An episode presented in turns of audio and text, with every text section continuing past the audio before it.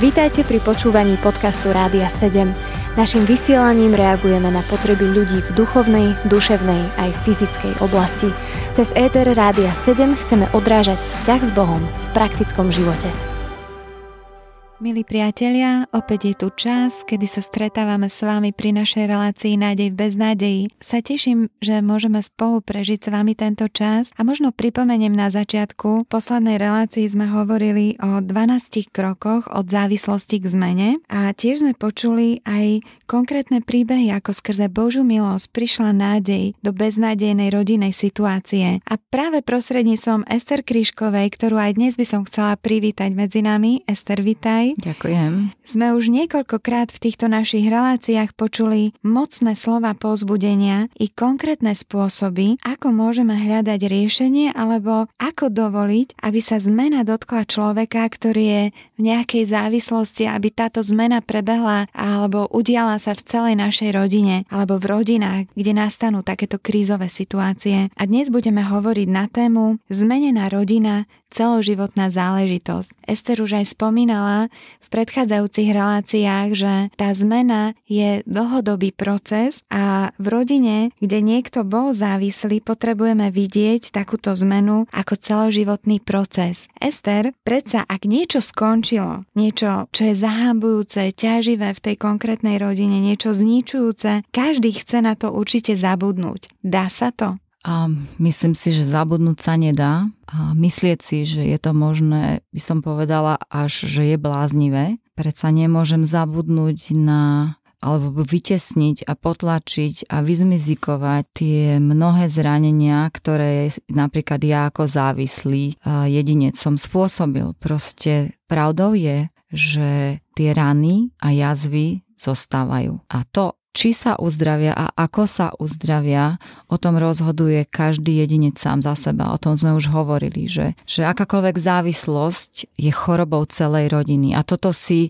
toto si Slováci neuvedomujú. S tým sa stretávam už 15 rokov, čo s tým pracujem, čo vlastne som to sama zažila v mojej rodine. To nie je, že mám nejaký pohľad teoretika cez knižky alebo cez nejaké eh, sprostredkované skúsenosti, ale je to moja prežitá dôležitá skúsenosť, že, že jediná cesta k e, dokonalému uzdraveniu, teda všetci tam smerujeme a ja stále som na ceste, to nie je ukončený proces, aj pre mňa je to celoživotný proces a to je jedna z tých najlepších správ, ktoré som mohla prijať sama pre seba, že jednoducho je to fakt, že je to celoživotný proces a ja som za to zodpovedná. Takže je veľmi dôležité, aby tá rodina a prijala ten fakt, že áno, všetci sme ochoreli a tie štatistiky, keď tá rodina závislého to nepríjme, že je to tak, hovoria veľmi, veľmi smutne. Závislý sa vráti napríklad z liečenia a rodina, ktorá vôbec neprijala to, že oni ochoreli a že potrebujú tiež pomoc, tak nie je podporujúcim systémom.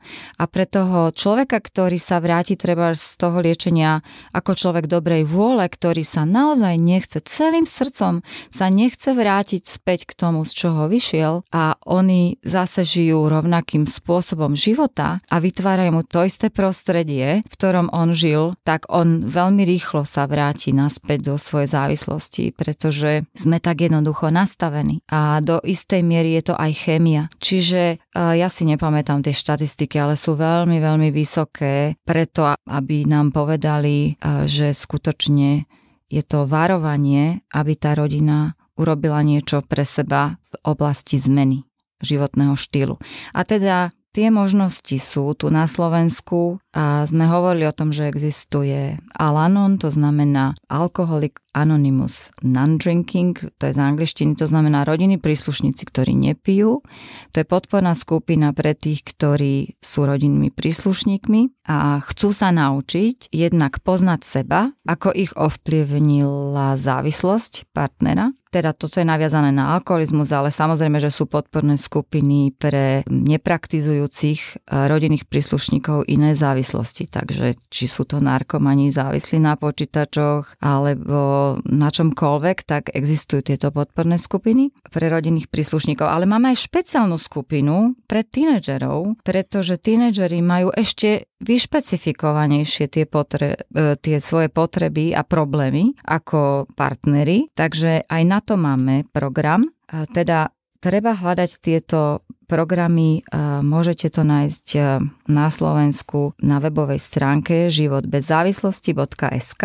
Ja sa veľmi teším, že táto nezisková organizácia funguje a je veľmi aktívna a vystrojená pomáhať všetkým, ktorí úprimne hľadajú pomoc a tie možnosti sú úžasné. Už aj cez Skype sa dá byť súčasťou takejto podpornej skupiny. Takže ako je možné pomáhať tomu závislému, ktorý sa vráti. A ja si myslím, že jedna z takých prvých vecí je, že ten závislý hovorí o tom, čo prežil, čo si uvedomil, že otvorí to pred tou rodinou, že sa nehambí hovoriť so svojimi deťmi, so svojou manželkou o tej hĺbke toho zničenia, zničenia ktoré on sám zažil, sám v sebe, tej devastácie osobnej, v charaktere, v zvykoch, ja neviem, samozrejme zdravia, že hovorí o tých následkoch a, a že hovorí o tom, čo si uvedomili, uvedomí ako ten závislý, čo spôsobil svojej rodine.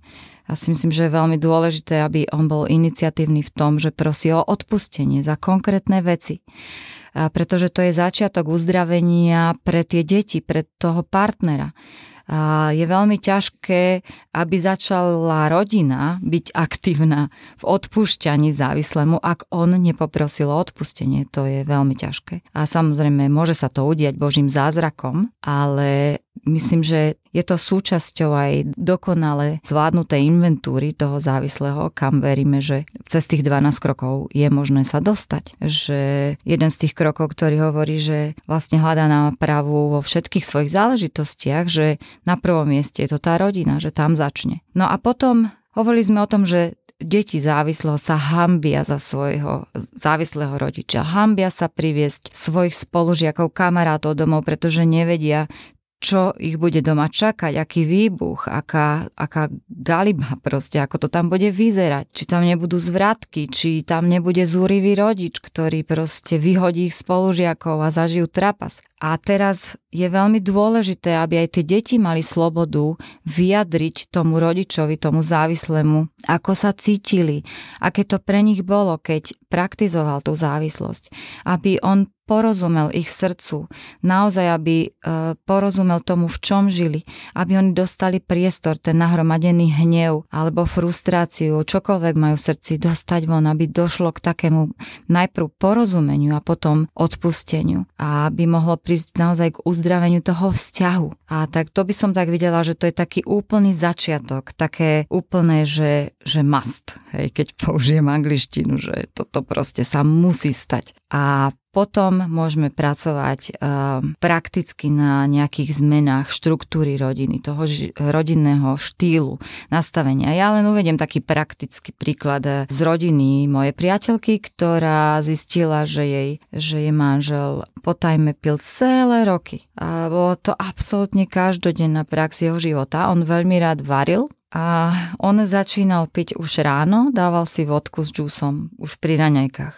A potom varil obed a varil s vínom, ako normálna súčasť proste dobrého kulinárskeho umenia. A teda statočne si tam vždy nejako aj pre seba ulial. A potom večer zase vodka v nejakom stave. A takto proste sa nejako prepil tým dňom a potom v tom vyššom veku už to začalo byť e, také okaté a manželka s hrôzou zistila, že teda toho alkoholu je naozaj veľa a on bol veľmi šikovný v tom, že to veľmi dobre maskoval. No a mali na navšteve priateľov a ona zúfala, prišla za nimi a hovorí, že, že to je hrozné, že, že ja neviem, čo mám robiť, ja ho potrebujem konfrontovať, ja takto nedokážem ďalej žiť. A boli veriaci boli to služobníci v cirkvi a tak sa modlili niekoľko dní. Pán Boh pripravil takú situáciu skutočne, že všetci traja, vlastne tá manželka toho závislého a s tou rodinou, s manželmi, ktorí boli na navšteve, si ho posadili v tak Bohom pripravenom čase a povedali mi, čo si všimli a ponúkli mu pomoc. Takže to je veľmi dôležité, že keď zbadáme niečo, potrebujeme nebyť tí, ktorí idú ukrižovať toho závislého, mm. ale ponúknú mu pomoc, ponúknú mu prijatie vieš čo, vidíme, že zápasíš, ale my sme v tom s tebou, pretože nikto z nás nevie, kedy do podobného stavu môže upadnúť. Proste všetci sme krehkí ako tráva. My chceme stať pri tebe, máme ťa radi, ale potrebuješ pomoc, nezvládneš to sám, sme tu pre teba. Počúvate podcast Rádia 7. Pokračujeme v našej téme o tom, ako uzdravujúci proces v našich rodinách je celoživotným procesom a Ester práve spomínala, že ten prvý krok alebo také kľúčové, kľúčový postoj je vyjadriť si alebo možno poprosiť toho druhého člena mojej rodiny, či je to otec, že poprosí svoju manželku alebo deti o odpustenie, keď e, sa vráti možno z protialkoholického liečenia, ako nám Ester aj spomínala, taký konkrétny príklad. A mne napadlo, Ester, že keď tento človek, e, náš príbuzný sa vráti, tak predsa len riešime v sebe určité pocity, ktoré máme. Sme rádi na jednej strane, že tá zmena nastala. Na druhej strane, ako keby tá dôvera tých členov rodiny je narušená. Ano. Sú tam tie pocity hamby, s ktorými sa vysporiadavali možno dlhšie obdobie a možno aj, aj keď sa ich niekto pýtal uh, z príbuzných, že kde je treba tvoj otec, aj ako si aj spomínala napríklad tých tínedžerov, že je to ťažké pre nich, ako potrebujú túto vec spracovať vo svojej mysli a hambia sa, ano. keď niečo takéto sa stane. Tak skús nám povedať, ako vlastne prebieha tá uzdravujúca zmena, alebo čo konkrétne tí ľudia majú robiť sami so sebou. Hej, vysporiadala som sa s tým teda, že, že sa toto udialo, odpúšťam tomu svojmu partnerovi, odpúšťam svojmu otcovi, ale čo s mojimi pocitmi, čo potrebujem robiť ja a čo napríklad také deti, aká je rola v ich uzdravujúcom procese v takejto rodine?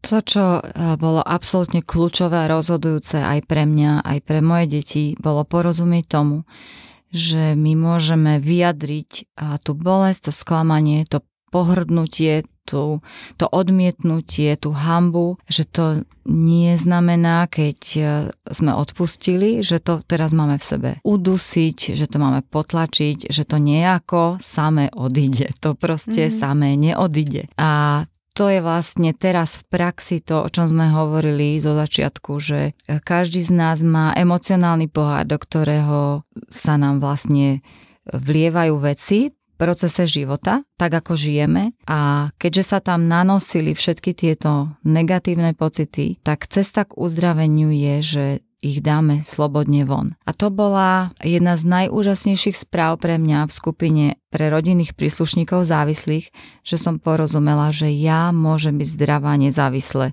od môjho partnera a súčasne to, že ja môžem to, čo sa nahromadilo v mojom vnútri, dostať von to bolo niečo tak úžasné pre mňa, že ja mám tam ľudí, ktorí ma príjmajú, ktorí ma neodsúdia, ktorí ma proste neznevaž- nebudú znevažovať, ktorí sa mi nebudú vysmievať, ktorí mi nebudú hovoriť, že nemáš právo takto zmýšľať, nemáš sa právo takto cítiť. To je úžasné vyslobodenie a ja som veľmi vďačná, že som sa to postupne učila. Nebolo to jednoduché, pretože som to nikdy nezažila. Ja som žila celý život s tým, že a tam musím nejako dať proste.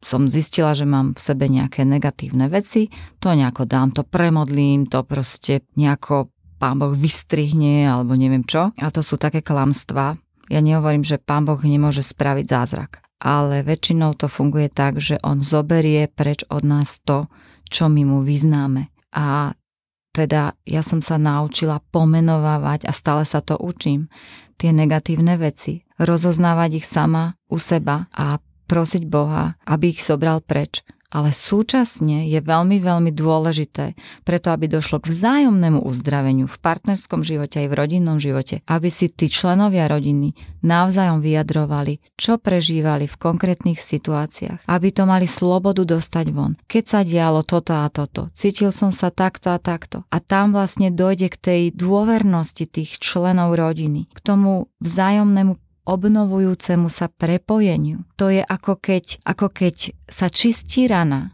a potom nastúpi ten proces hojenia. Toto, toto je súčasne to čistenie a nastáva hojenie rán, pretože tí členovia rodiny si začnú rozumieť. A potom je veľmi dôležité, pretože nesmieme si myslieť, že keď sme toľko rokov žili úplne rozbito, že teraz ja neviem, za mesiac alebo za dva už budeme žiť ako rodinka úžasných, proste so všetkými tými charakteristikami uzdravenej rodiny. To proste sa nestane. Tam, ako si hovorila Leni, že, že došlo k naštrbeniu dôvery. Áno, tam sú mechanizmy v mozgu, ktoré sú tak silne tam uložené, že tie deti, aj tá manželka alebo manžel, lebo však samozrejme tie závislosti sa neviažu na jedno pohlavie, takže ten partner má určité mechanizmy správania a teda kým sa naučí inak konať, inak hovoriť a inak myslieť, kým sa tie dráhy znova vyjazdia v nejakom inom, v inej kolajnici a odíde z tých pôvodných dráh, tak to trvá. A takisto rodina. Na začiatku budú mať tendenciu konať rovnako, ale oni potrebujú porozumieť tomu, že si musia o tom hovoriť. Prosím ťa, teraz v tejto situácii potrebujem toto. Potrebujú naozaj vyjadrovať hneď všetky svoje potreby jeden voči druhému, aby sa naučili inak konať.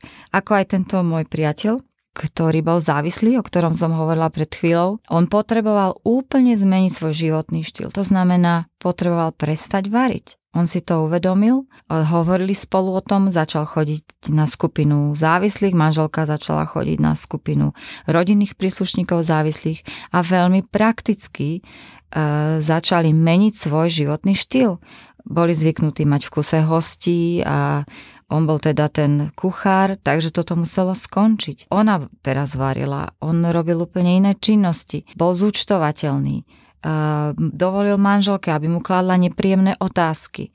A pretože si uvedomil a prijal teda to, že nemôže to zvládnuť sám. To je jedno zo základných hesiel pre závislého, že musím to urobiť sám, to znamená to rozhodnutie k zmene musím urobiť sám, ale k tej zmene sa nedos, nedopracujem sám, potrebujem na to podporné prostredie svojej rodiny a podporné prostredie spolu závislých, ktorí tiež chcú byť triezvi. Čiže toto je ďalšie z tých absolútne povinných podporných prostriedkov. A teda Manželka bola podporujúca, deti to takisto prijali, nebolo to ľahké, priatelia to akceptovali, on bol ten, ktorý to povedal, že má s tým problém a teda ich pozýva do spolupráce, aby mu pomohli a, a veľmi konkrétne hovoril, ako mu môžu pomôcť.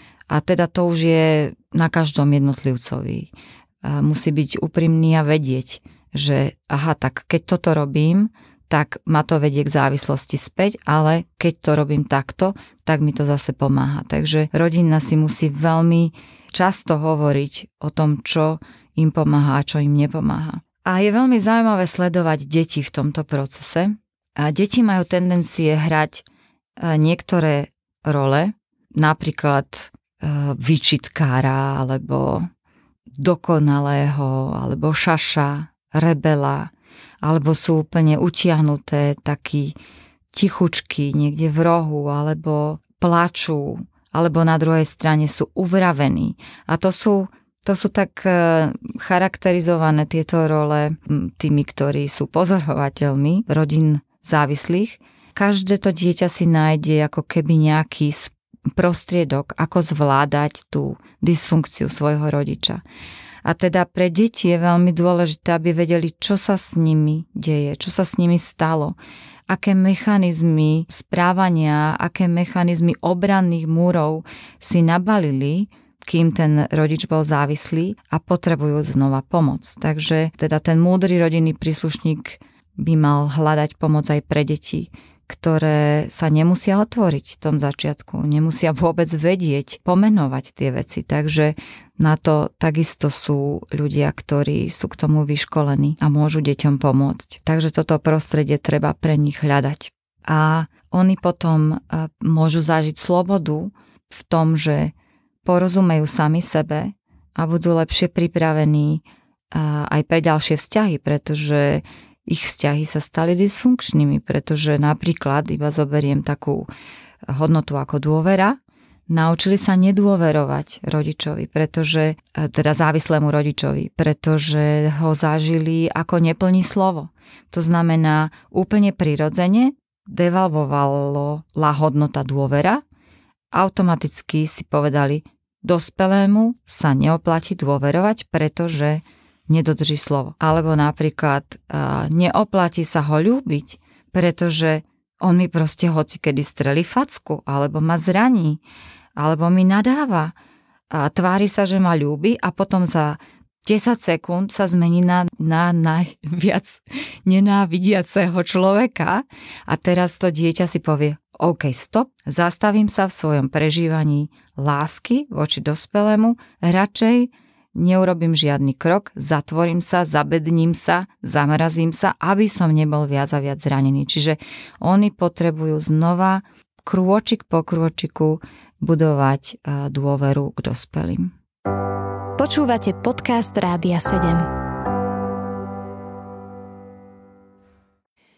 Hovorím za Star Kryškovou o tom, ako môže prísť úplná zmena a obnova do rodín, ktoré prechádzajú uzdravujúcim procesom. A moja otázka, ktorá mi prišla na mysel je, že kde môžeme hľadať posilnenie a útechu počas tohto obdobia. Spomínala si už o tých podporných skupinách, hovorila si o tom, ako navzájom jednotliví členovia rodiny potrebujú spolupracovať na tomto obnovení vzťahov. Máš ešte nejaký tip alebo nejakú radu pre nás, pre našich poslucháčov? Pre mňa je veľmi oslobodzujúce poznanie toho, čo sa môže udiať, keď sa veci s tmy prinašajú na svetlo. Verš z Božieho slova, ktorý hovorí, že všetko, čo s tmy prinášame na svetlo, sa stáva svetlom, je obrovskou nádejou. A aplikácia tohto Božieho slova v súvislosti so závislosťami pre mňa je, že ak pomenovávame pravdivo tie skryté veci v našom srdci, v našom životnom štýle, v našich postojoch, v našich myšlienkach, ak ich dostávame na svetlo, ak o nich hovoríme, ak ich priznávame čestne pred sebou, pred Bohom, pred partnerom, pred deťmi, pred priateľmi, tak vlastne strácajú tie zlé veci, strácajú nad nami vládu. Strácajú schopnosť nás určovať, diktovať nám, čo máme robiť. A vlastne oslabujú ten predpoklad znova sa vrátiť do závislosti, pretože ako náhle napríklad závislý, ktorý je už, ja neviem, pár mesiacov triezvy a je v ohrození mať recidívu, tak e, napríklad zažije podobné okolnosti stresu alebo napätia, hnevať sa alebo vybuchnúť, ako keď bol napríklad e, v alkoholizme aktívnom, lebo on je stále alkoholik, len je triezvy. To znamená, keď praktizoval tú závislosť, tak on potrebuje sa ochrániť tým, že povie o tom, že prosím vás, teraz potrebujem vašu pomoc hrozí mi, že sa znova napijem, mám na to chuť, alebo som taký nahnevaný, že by som sa najradšej napil. On potrebuje mať priateľa na telefóne, to znamená potrebuje mať nejakého sponzora.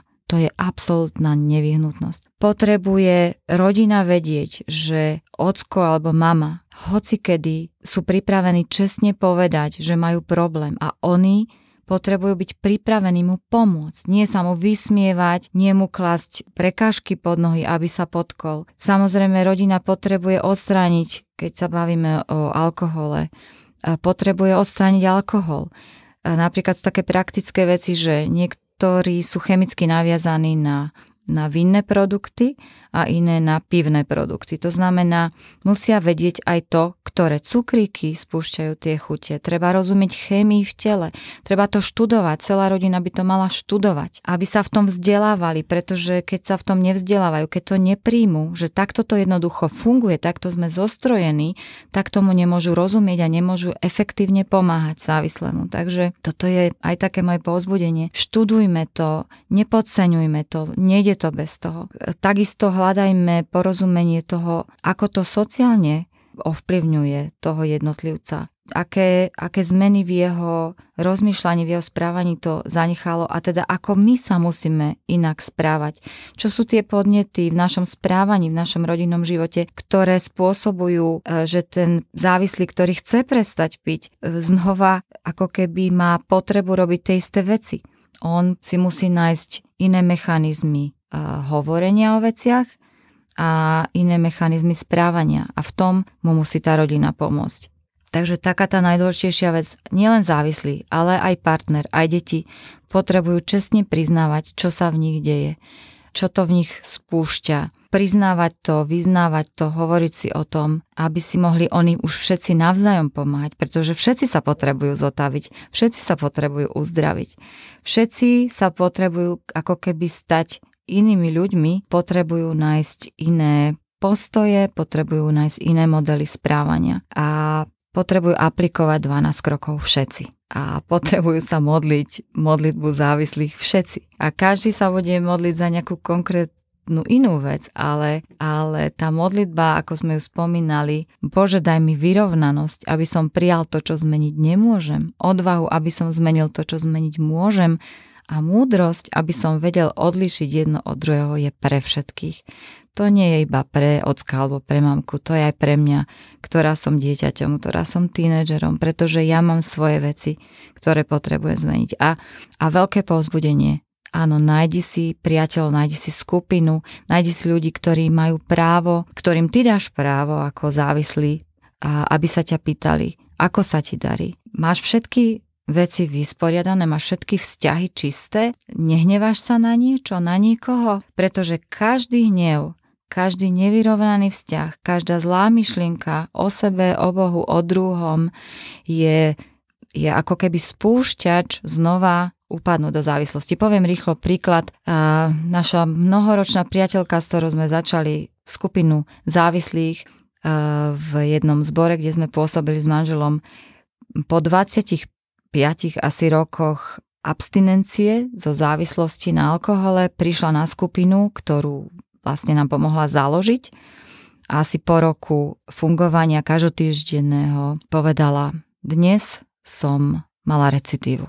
A teraz všetci zdesení, pretože ona bola takým obrovským povzbudením. Čo sa stalo? Sa pýtali. A nahnevala som sa na svoju najbližšiu spolupracovníčku, na môj, mne veľmi vzácnú priateľku. Tak veľmi som sa na ňu nahnevala za niečo, čo povedala, pretože mi povedala pravdu o mne. A mne sa tá pravda veľmi nepáčila. A ja som si uvedomila, že fú, že mám recidívu, pretože som nebola ochotná počuť pravdu o sebe. A ja som si ju veľmi za to vážila. Som si uvedomila, že je to, je to výzva pre mňa. V momente, kedy nie som ochotná prijať pravdu o sebe, som ohrozená pre akúkoľvek závislosť, som ohrozená, preto znova sa skrývať. Ako náhle sa chcem skrývať s niečím, čo vnímam, že je zlé, či som závislá alebo rodinný príslušník, som ohrozená znova spadnúť do niečoho, čo ma oddeluje od Boha, čo ma oddeluje od najbližších v mojej rodine a od hlbokých vzťahov. Takže asi tá najdôležitejšia vec pre to zostať čistým, či som už závislý alebo rodinný príslušník, pre zdravie, duchovné, duševné a fyzické je byť úprimný, čestný, sám k sebe, so všetkým zlom, s každou zlou myšlienkou, s každým zlým postojom, s každým zlým činom, kedy som šlapol vedľa a povedať to niekomu, povedať to Bohu, ale aj človeku, pretože to je prevencia, to je ochrana. To je to naplňanie Božieho slova, že veci s tmy prinášam na svetlo a oni sa stávajú svetlom. A viete, čo je úžasný paradox? Že teraz tie zlé veci, ktoré Boh premení na svetlo, pretože on je svetlo, tak môžu slúžiť niekomu ďalšiemu. A to je to posolstvo nádeje, že budú môcť vidieť, že teda teba Boh vyviedol z takejto špiny, tak aj mňa môže. Idem nasledovať tvoj príklad. Ďakujeme, Staraj, za tieto slova povzbudenia. To posolstvo nádeje je úžasné. A ja, aj keď sa tak dívam na teba a vidím ťa tu, tak sa teším, lebo vidím, že ty si človek nádeje a tie veci, ktoré s nami zdieľaš, sú skutočne povzbudením pre všetkých nás, ktorí ťa počúvame. A tak, milí priatelia, Ďakujem aj vám, že ste s nami strávili tento čas a prajem vám požehnaný celý ďalší deň. Nech Boží život vo vás prúdi, tak ako my dve sa tu tešíme v štúdiu z toho, že, že Pán Ježiš nás našiel, že nám dal svoj život a že môžeme žiť skrze Neho. Prajeme to aj vám a teším sa na budúce. Od mikrofónu sa s vami lúči Lenka. Počúvali ste podcast Rádia 7. Informácie o možnostiach podpory našej služby nájdete na radio7.sk.